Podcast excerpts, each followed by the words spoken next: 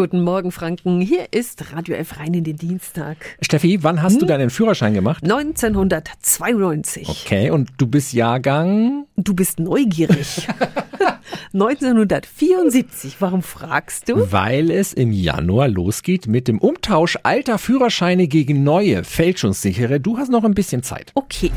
Radio Jetzt Tipps für ganz Franken. Hier ist unser Wiki Peter. Rund 43 Millionen Führerscheine müssen nach und nach bis 2033 umgetauscht werden. Die erste Frist endet am 19. Januar und betrifft alle Menschen, die zwischen 1953 und 1958 geboren sind und die ihren grauen oder rosafarbenen Lappen bis 1999 gemacht haben. Für sie und später für alle anderen gilt ab zur Führerscheinstelle. Was brauche ich dann für den Umtausch? Personalausweis oder Reisepass, ein biometrisches Passfoto, den aktuellen Führerschein und leider auch ein bisschen Geld. Die Umtauschaktion kostet rund 25 Euro. Und wenn ich das nicht mache?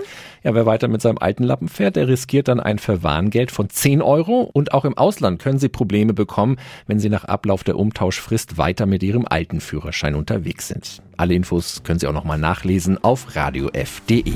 Tipps für ganz Franken von unserem Wiki Peter. Peter. Täglich neu in Guten Morgen Franken um 10 nach 9. Radio